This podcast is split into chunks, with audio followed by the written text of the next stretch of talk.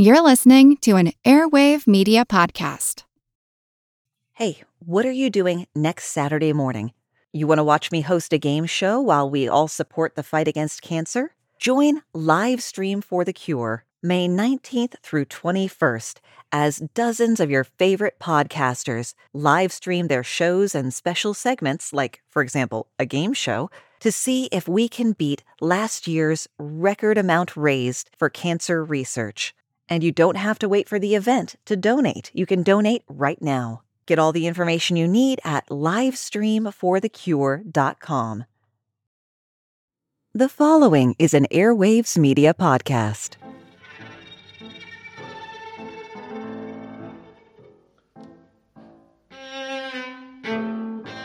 Buckle your swashes, jolly up your Rogers. Let's jump right back into it for the unplanned part two on Pirates and the Age of Sail.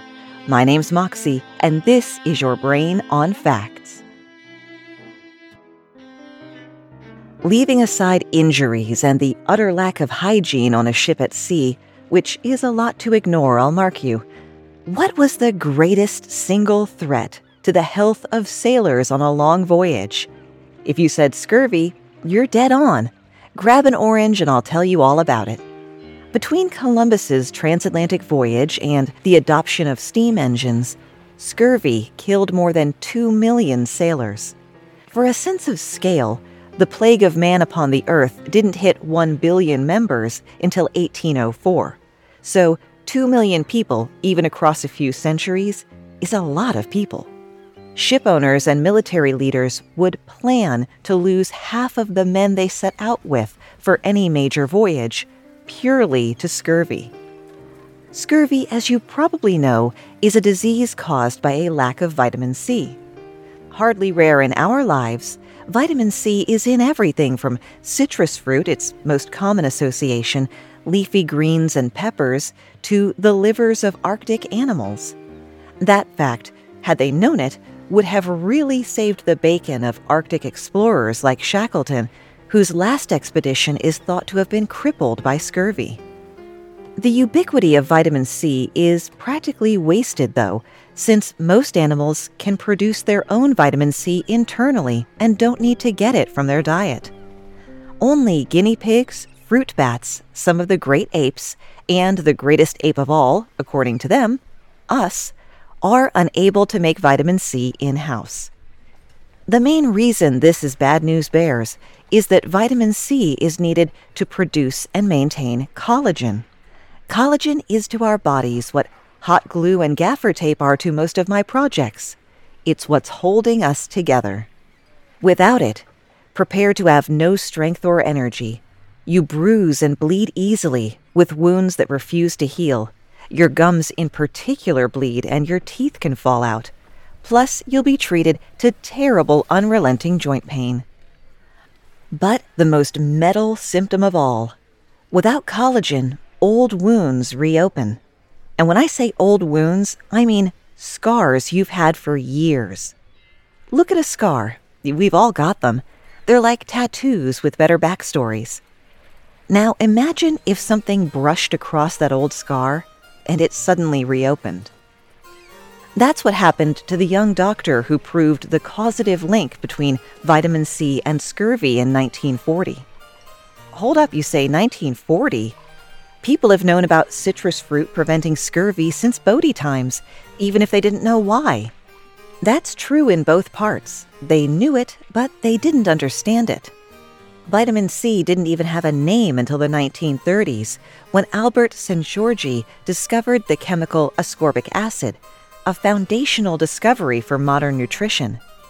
Pretty well everyone accepted that citrus prevented scurvy. But what good is knowing something if you don't have duplicable science to prove it? James Lind, a Scottish doctor with the British Royal Navy, performed what is widely considered the first randomized controlled clinical trial in 1747 and discovered that yes, you can prevent scurvy with lemons. So the British Navy gave their men lemons, which they sourced from Sicily, until they switched over to limes from the West Indies because empire.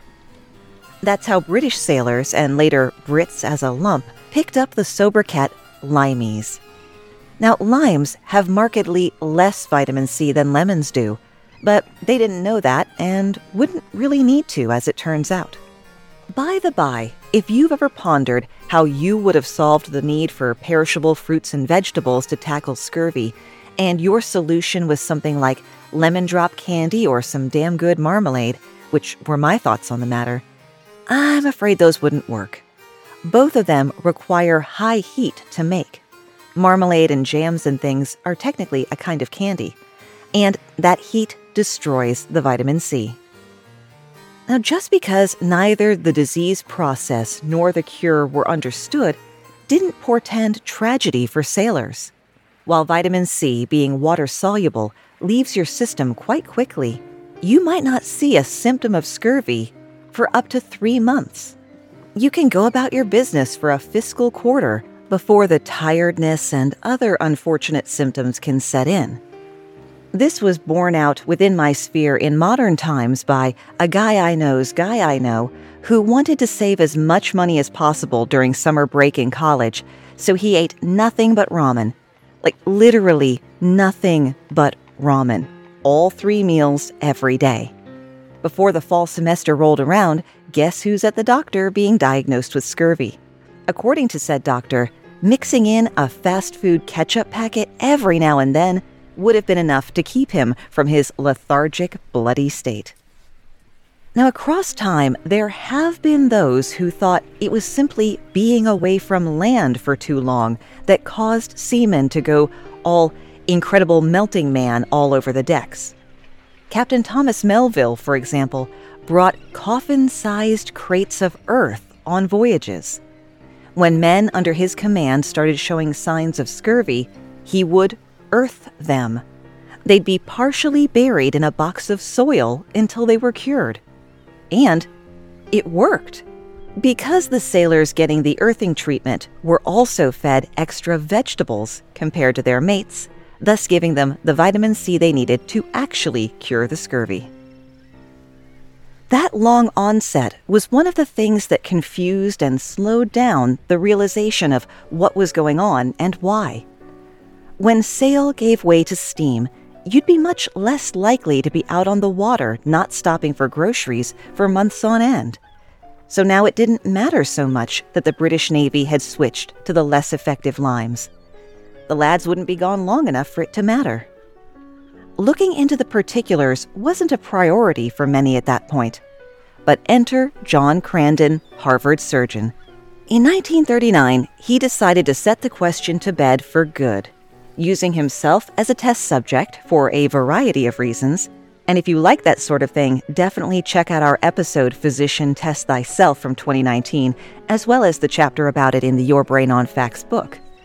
Crandon eliminated all vitamin C from his diet, living on eggs, cheese, bread, butter, chocolate, and coffee, a diet I am officially signing up for. After about four and a half months, Crandon developed hyperkeratotic papules on his butt, sort of dark, raised spots. At month five, he started bleeding around the hair follicles on his legs.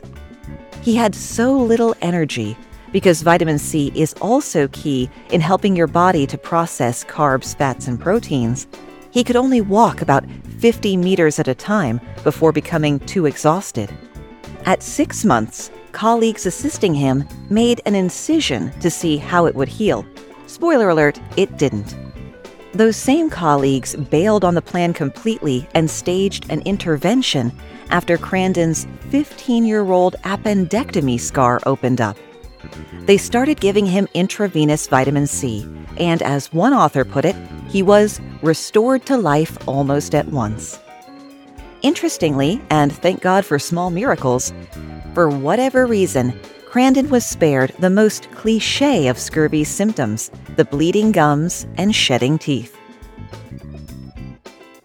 You know what can be particularly tricky to navigate?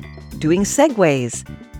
I don't have one for this section, so I'll jump right in and thank all the fine folks who take the time to review the Your Brain on Facts podcast or book. This latest podcast review comes from Melon Cauliflower via podchaser.com, who says, Wyboff has been an utterly and uniquely binge worthy experience. In fact, it is the only podcast I listen to, and not for lack of trying. Her topics are well researched, have a wonderful, subtle humor, and are spoken with a voice that is easy to listen to. Definitely worth a listen to anyone who loves trivia. Thank you so much, Melon Cauliflower. And yes, if you want to hear your opinion read out to thousands of people, leave a review for the show or drop me a message on social media. Facebook and Instagram, Your Brain on Facts, Twitter, Brain on Facts Pod, TikTok, Moxie LaBouche, where I live stream a portion of the recording of the podcast. When do I do that? I have no freaking clue. It's whenever I get the script finished. While you have your phone in your hand or are on your computer, you can head to yourbrainonfacts.com slash merch to buy a Russian Warship Go F Yourself t-shirt raising money for Ukraine Red Cross. You can hang out with your fellow brainiacs at our Facebook group or our subreddit, both of which you can reach through yourbrainonfacts.com slash social, or you can support the show financially.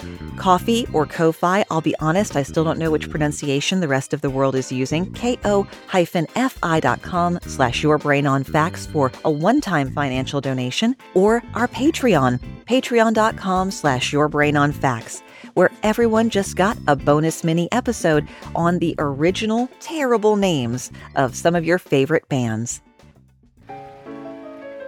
Every single thing on earth is interesting if you just take the time to look at it. That's the philosophy I didn't even realize I'd had my whole life until I started doing this podcast four years and 195 episodes ago. And I hope I've proved it to be true, doing episodes on things like mud and salt, just to challenge myself. And sure enough, every time I do one of those, invariably, I find more interesting facts than I can possibly use. So here's a little mini one of those a subject whose very name evokes listless and inescapable boredom the doldrums. Within five degrees of the equator on either side, the doldrums are a bit of ocean where there is little to no wind.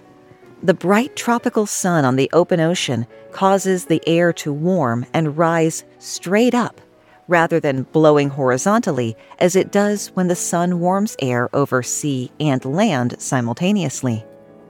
Now, these days, that's not a really big deal, but before the Industrial Revolution and internal combustion engines, what were you going to do when there was no wind? Hang off the back of the boat and kick your feet? It's actually two big winds that cause little or no wind at all to happen. The doldrums, or to give them their proper name, the Intertropical Convergence Zone, also used to be called the Intertropical Front, is where two sets of trade winds meet. Okay, now what's a trade wind? Trade winds are consistent currents of air blowing east to west near the equator. Think of it like a little jet stream, but down near the water.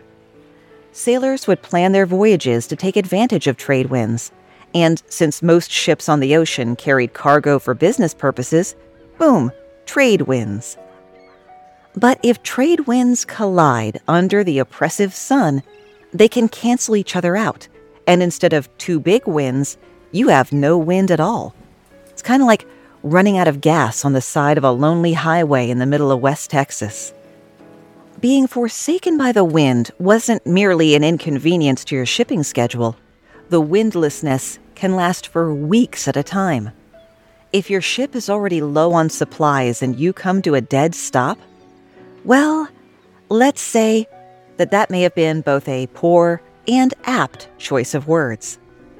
Scurvy, dehydration, starvation, delirium, and cabin fever wait in the wings like extras who finally got a speaking part. And there will be no fun musical numbers like in Muppet Treasure Island. Because having one major problem is never enough, the wind can come back in force. One minute you're wondering if your sails will ever billow again, which sounds like an artful euphemism for something, though I know not what. The next moment, you're being battered by a violent, lightning filled storm. Just can't win for losing. Okay, but once people knew what and where the doldrums were, why not just avoid them? Arrange your business to keep your ships out of there. Because the doldrums move. The actual location of the ITCZ gradually varies with the seasons based on subtle changes in conditions. Sometimes a double doldrum forms, with one located north and the other just south of the equator. Steering wide is not a safe bet because the doldrums have some nasty neighbors, the horse latitudes. The accepted history of the name comes from Spanish ships transporting horses to their colonies in the New World. They would run out of wind for so long, they would run out of water for their cargo of horses, leading to many of them dying and, well, let's call it being buried at sea. And to think the doldrums is what my mom called it when we were bored on rainy days during summer vacation. Maybe that's why my family had cable.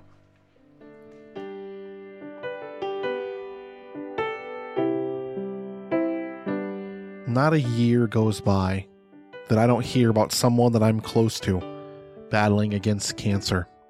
Hello, everyone. My name is Nick, and I'm the host of the annual live stream for the cure, a charity event going into its sixth year to help raise money for the Cancer Research Institute to fight for a future immune to cancer. This year, we're aiming for $20,000 starting on the 19th of May. We'll be live for over 45 hours with amazing content from people all over the world. It's going to be such a wonderful time. Please mark your calendars and please help us spread the word. The only way we can reach more people is with your likes, your shares, your comments, your engagement whenever and wherever you see the event online. Together, we truly can make a difference. Let's fight together for a future where we don't have to hear stories about loved ones, family, and friends battling against cancer. Please join us May 19th in our fight for hope. And now a word from our sponsors. I'm Jane Perlez, longtime foreign correspondent and former Beijing bureau chief for the New York Times. I've been a foreign correspondent in lots of places Somalia, Indonesia, Pakistan, but nowhere as important to the world as China. I mean, China is not dropping anti democratic paratroopers into Montana. But of course, we did see things like the weather balloon slash spy balloon riveting the whole country for a week. This is Face Off, an eight part series in which we'll take you behind the scenes to key moments in the tumultuous US China relationship. We'll speak with a diplomat, a spy, a tech reporter, a US admiral, even Yo Yo Ma. Plus, my pal and noted China historian Rana Mitter joins the conversation. We'll look at what's driving the two nations apart and explore whether anything can help bring them back together. Face Off launches April 9th. Do you find it hard to sleep at night? Then the Calm Cove podcast can help you sleep deeply all night long. Calm Cove has deeply relaxing meditation music and ambient sounds like ocean waves and crackling fires. All of our episodes are designed to help you relax and to fall asleep fast. Calm Cove is brought to you by the team behind Sleep Cove the sleep podcast that consists of spoken word hypnosis, meditation, and stories. So if you want to listen to a beautiful soundscape tonight, search for Calm Cove on Apple Podcasts or Spotify and see how we're helping millions of people relax and go to sleep every night. Edgewater Hospital was once Chicago's finest until a new owner took over in the 1990s. There were some serious fraudulent things going on. There's some people there putting in the hospital that aren't sick that have never been sick. They were preying upon elderly, frail, poor people. The insurance fraud scheme turned the hospital into a butcher shop. People had these incredibly complicated invasive procedures done to them and died. It's tragic what happened. The complete series of If the Walls Could Talk is now available.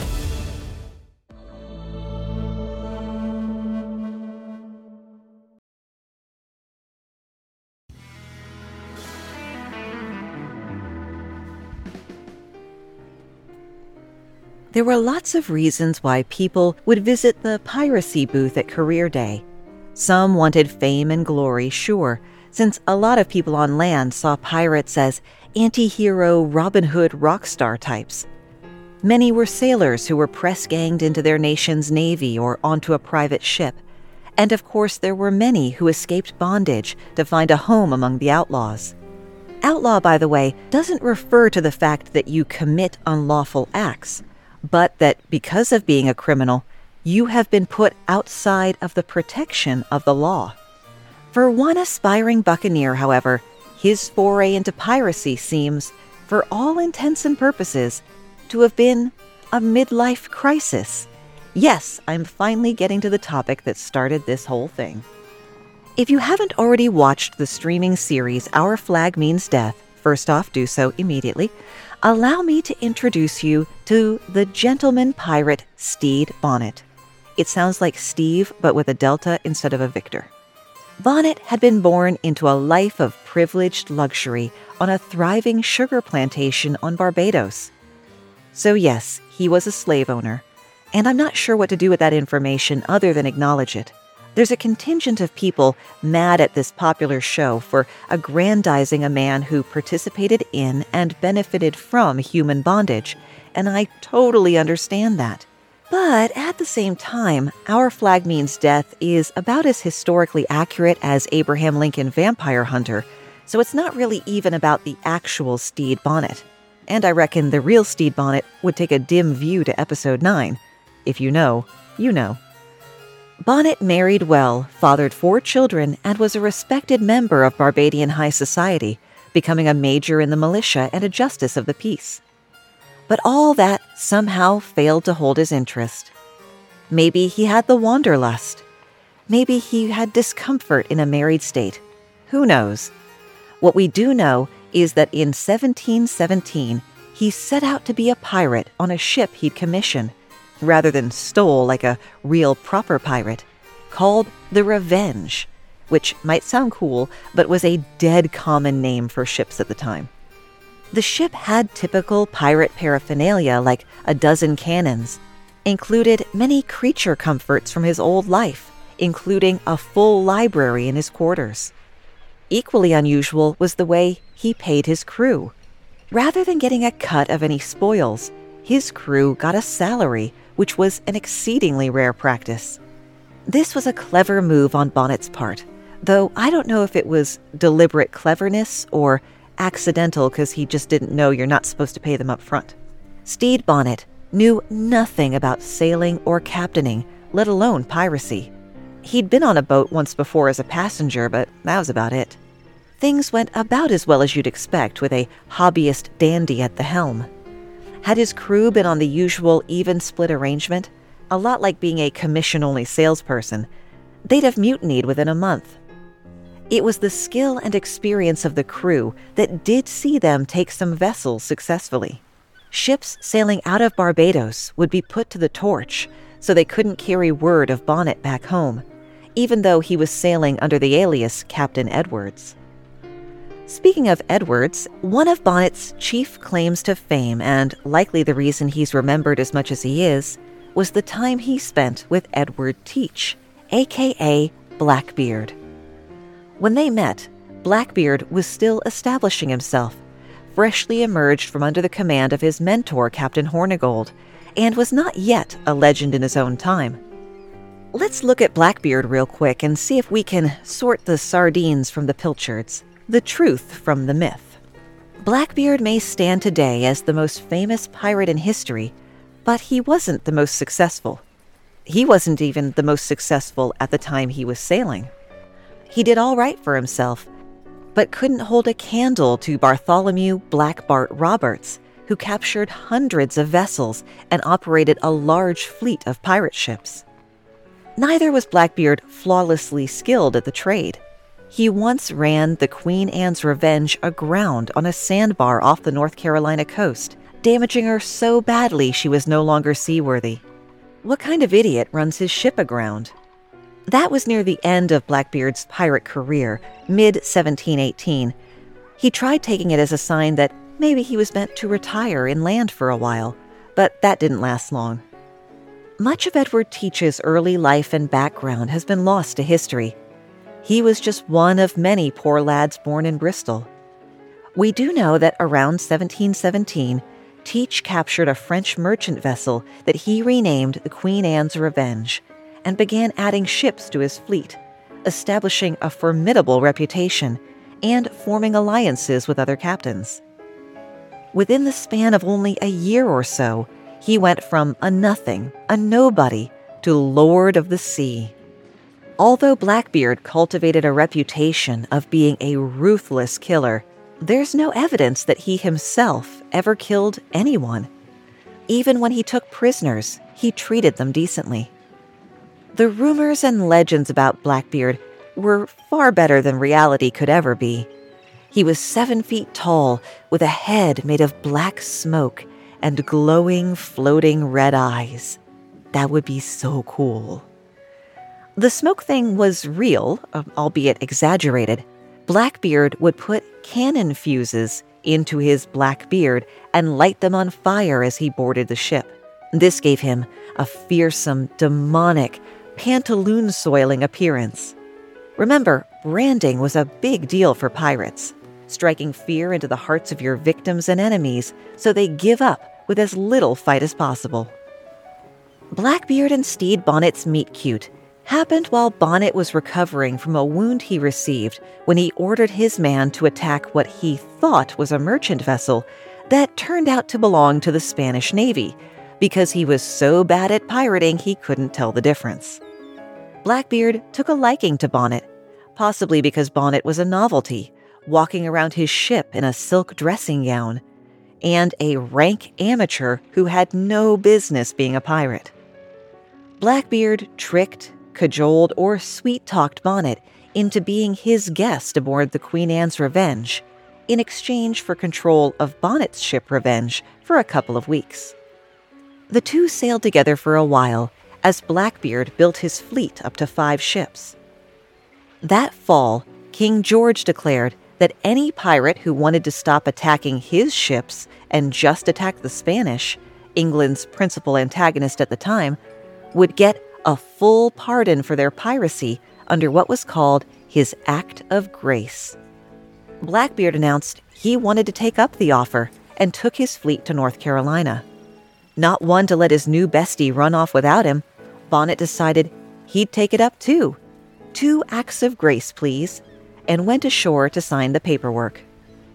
When he came back to the Revenge, though, he found it had been stripped of everything of value, save a little bit of water and ship's biscuits, as well as his crew of 25 who had been marooned on a small island.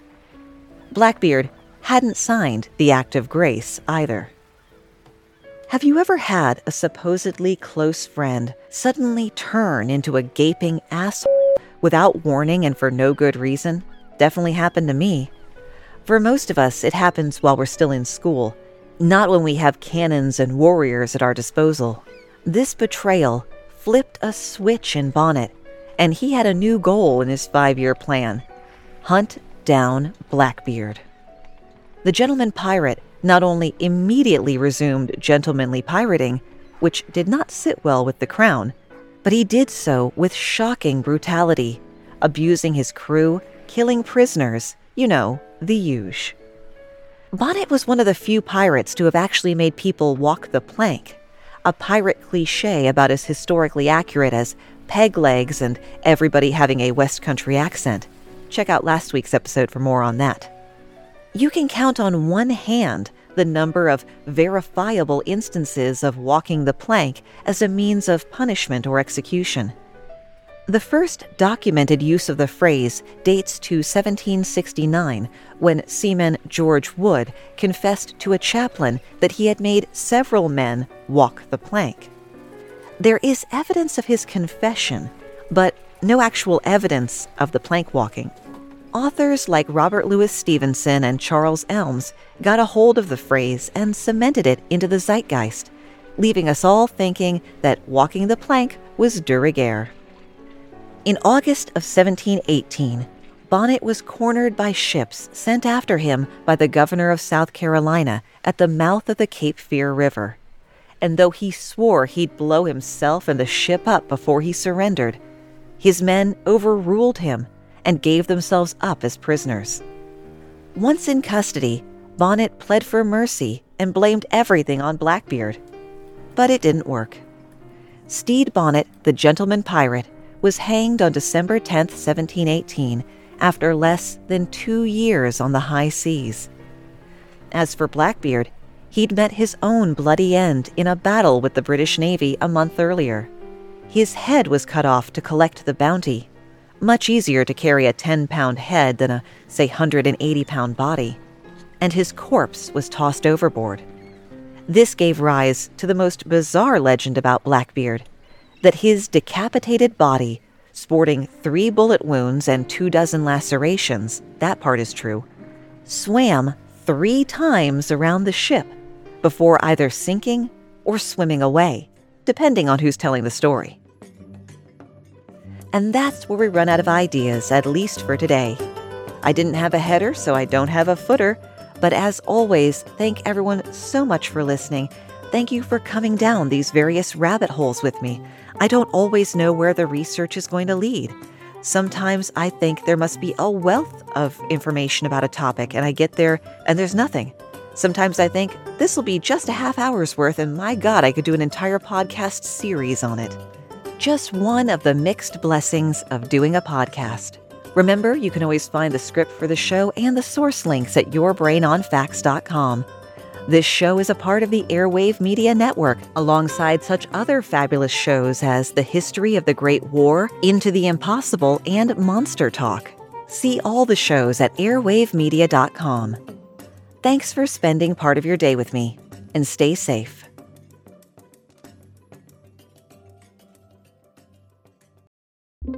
Get ready to geek out.